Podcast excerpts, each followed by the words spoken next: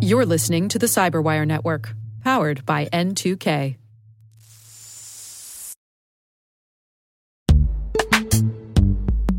And now a word from our sponsor, Netskope. Netskope is a worldwide leader in SASE and zero trust.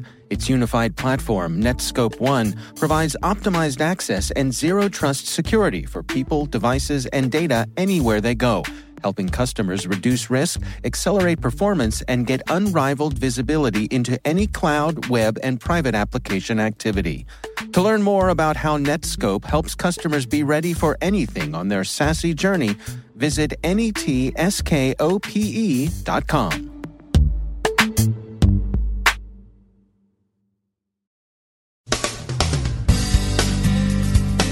Did careless cyber criminals working for the FSB blow the gaff in the Yahoo hack?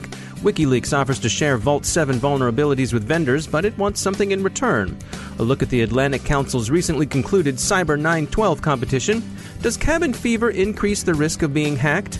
Enigma Software saw things during last week's unseasonable U.S. weather that suggests it might. And Kirk Ransomware is ready to beam into your enterprise.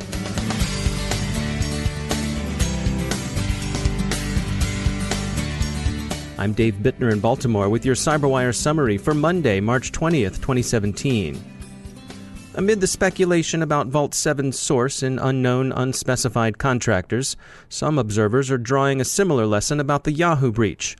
The attribution that resulted in four indictments is thought unlikely to have occurred at all if Russian intelligence services hadn't relied on the services of third party criminals.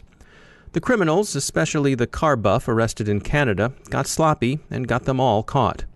The underworld might have its advantages as a source of deniable labor, particularly if you're not too morally fastidious, but then quality assurance has never been the mob's strong suit. To return to Vault 7, Cisco has been poring over the leaks and has issued warnings about a flaw that figures in those leaks. It affects some 318 switch models. They're working on a patch, but in the meantime, they offer mitigations that users should take seriously. Chief among their advice is this choose SSH over Telnet. WikiLeaks has offered to share vulnerabilities from Vault 7 with software vendors, but it has some conditions it says industry has been disappointingly slow to meet. It's unclear exactly what those conditions are. They're being disclosed directly to the companies in WikiLeaks' communications with them, but the conditions appear to include an undertaking to fix the vulnerabilities in question within 90 days of disclosure. A few outfits, notably Mozilla, seem to have agreed to play ball, but others, notably Google, have done nothing beyond acknowledging receipt of WikiLeaks' offer. WikiLeaks has indicated the consequences of failure to agree to the terms. They're going to suggest that laggards are probably CIA stooges, dragging their feet because of connections with the U.S. intelligence community. The Yahoo and Vault 7 incidents suggest the complexity and ambiguity common in cyber attacks, where intentions need to be imputed as much as malicious code needs to be attributed. Those conditions of uncertainty were prominently on display this past Friday and Saturday at the American University in Washington, D.C., where the Atlantic Council and its partners held their Cyber 912 competition. Cyber 912 is a contest for student teams that differs from the more familiar Capture the Flag competitions in that its focus is on the development of technically informed policy recommendations. More than 40 teams drawn from 33 universities competed. Each four person team was assigned the role of junior staffers, briefing the U.S. National Security Council with policy recommendations developed in response to an ambiguous, yet clearly serious, crisis in Sino American relations. The scenario went roughly as follows set in 2018 and notionally occurring between August 29th and September 5th of that year. The fictional situation described rising tensions between the U.S. and China, already somewhat elevated by Chinese fears that U.S. public statements hinted at a retreat from the long standing One China policy. A major Chinese bank has come under a successful distributed denial of service attack, and there are news reports that the botnets involved exploited deliberately induced bugs in open source software. And there's speculation U.S. intelligence services caused vendors to leave those vulnerabilities in place. In the scenario, U.S. investigation suggests the probability that Chinese criminal organizations and maybe North Korean DarkSeoul actors were involved in the attack. The attack, however, seems to be spreading to U.S. financial institutions, one of which has informed the Department of Homeland Security of its intent to hack back against the botnets. The bank will do this under the authorities granted private sector actors by the Cyber Marque and Reprisal Act of 2018. Unfortunately, as was gradually revealed, the hacking back may have affected devices, including medical devices, that use the BusyBox open source code, and there are reports that this may have caused at least some medical crises, perhaps a few actual deaths, in China. Such problems are likely to spread to the U.S. and elsewhere. China has communicated its strong outrage both privately and publicly, blaming the U.S. for, in effect, an attempted assassination as part of a larger aggression. And finally, a U.S. Navy unit, USS Blue Ridge, operating in the Western Pacific, has come under cyber attack, with its C 4 ISR systems at least temporarily degraded. Of course, the National Security Council needs to present the President with some options, and doing so was each team's task. They gave a series of 10 minute briefings to panels of judges playing the role of the National Security Council. Their proposals, developed under realistic conditions of limited time and limited information, were varied and interesting. Those teams that had clear multidisciplinary capabilities seemed to fare best, but the level of competition as a whole was quite high, and the teams showed commendable levels of background knowledge. The winner at the end of the two day competition was a team from the U.S. Naval War College.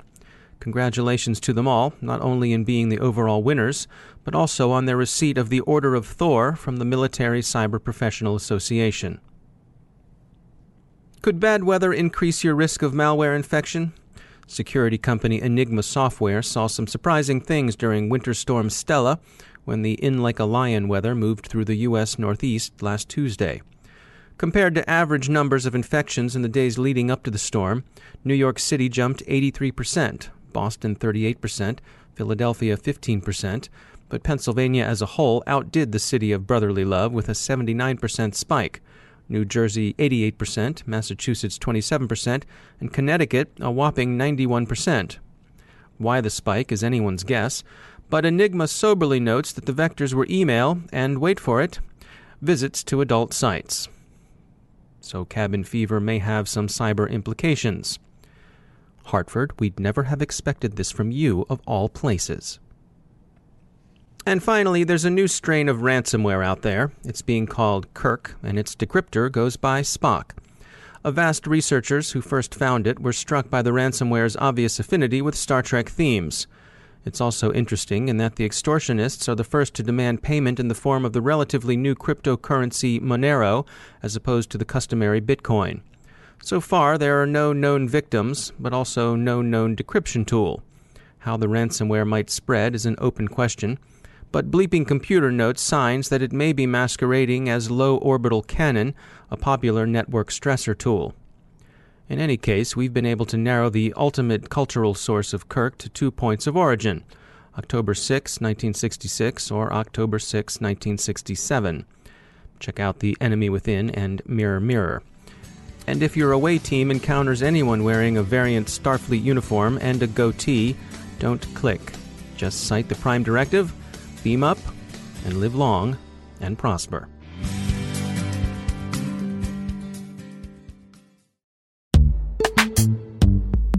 Every day, your IAM tech debt grows. Your multi generational services struggle to work together. Building an identity fabric can fix this. It makes all your identity tooling stronger and allows you to connect any app to any service you want to use with zero coding, zero maintenance, and zero app downtime. Strata's identity orchestration platform separates the identity logic from your applications so you can optimize existing IAM tools and manage them in a single control plane. Now, every vendor, standard, and architecture work together. In short, building your identity fabric means you can secure your non standard apps keep your complex access policies, retire outdated IDPs, and modernize in record time. So build your fabric with Strata Identity and get rid of tech debt for good. Visit strata.io slash cyberwire, share your identity priorities, and receive a pair of AirPods Pro. Offer valid for organizations over 5,000 employees. Connect today at strata.io slash cyberwire.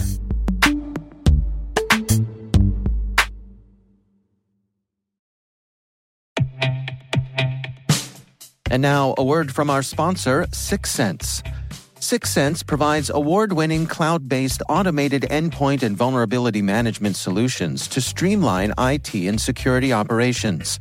With its advanced platform, businesses gain complete visibility and control over their infrastructure, reducing IT and security risks and optimizing operational efficiency. With Syxsense, you'll get real time alerts, risk based vulnerability prioritization and remediations, and an intuitive automation and orchestration engine so you can focus on your core business goals. Confident in the knowledge that your enterprise is secure, compliant, and running smoothly. To learn why enterprises choose Syxsense, visit syxsense.com.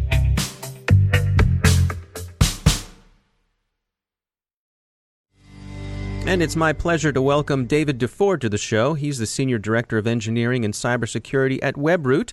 They are our newest industry partner. David, welcome to the show. Uh, thank you, David. Uh, nice to be here. Uh, let's just start off with some introductions. Uh, first of all, tell us a little bit about Webroot. Webroot has been around for about 20 years now, um, and they're focused primarily over the you know the first 10 years of that time was kind of antivirus security things like that. And in the last 10 years we've spent a ton of time building a, a, a large machine learning knowledge focusing on uh, threat intelligence um, automating uh, security for, for large enterprises we usually go to market through oems a lot of people have webroot don't even know it and we've still maintained that focus on on endpoint solutions, but but we've really evolved that into into some next generation security to keep up with the market and the threats that are out there.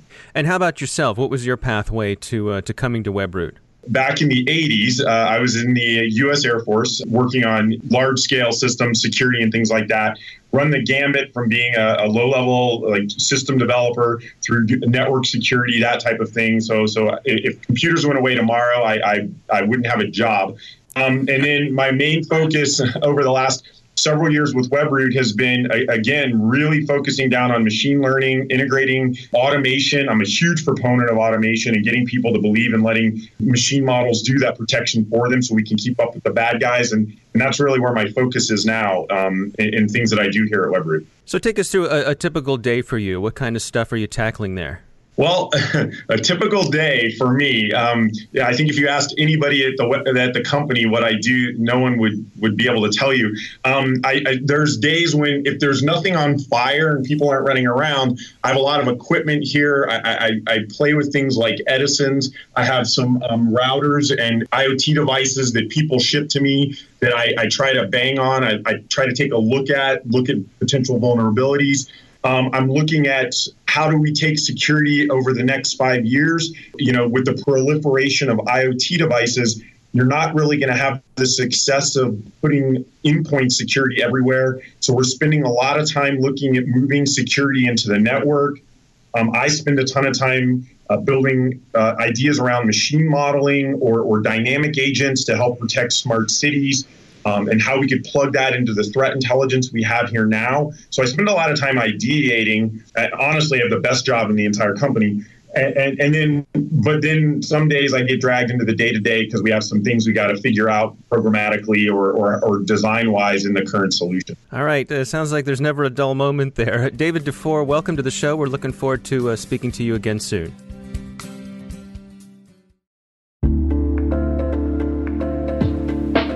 Are lengthy security reviews pulling attention away from your security program?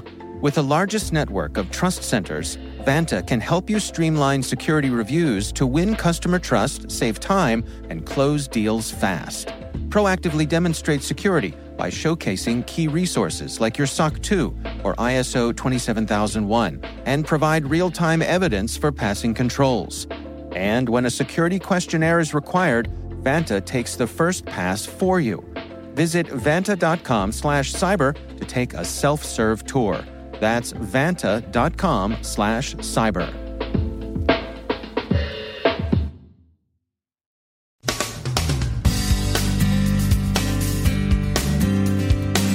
And that's the Cyberwire.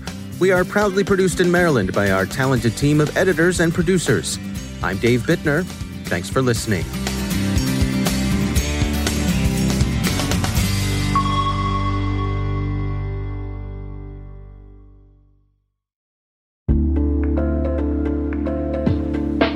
Listeners.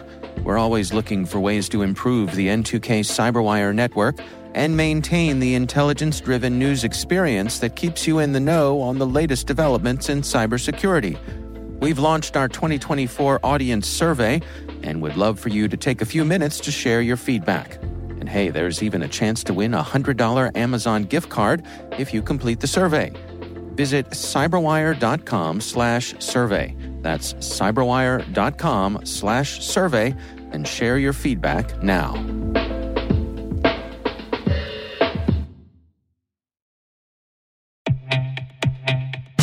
And now, a word from our sponsor, SpyCloud, the leader in operationalizing cybercrime analytics. Traditional threat intelligence is a thing of the past. Cyber criminals are stealing vast amounts of credentials, session cookies, and financial data every day, and it's hard to keep up. SpyCloud is the trusted partner businesses turn to to fully understand their darknet exposure risk and neutralize threats before it's too late.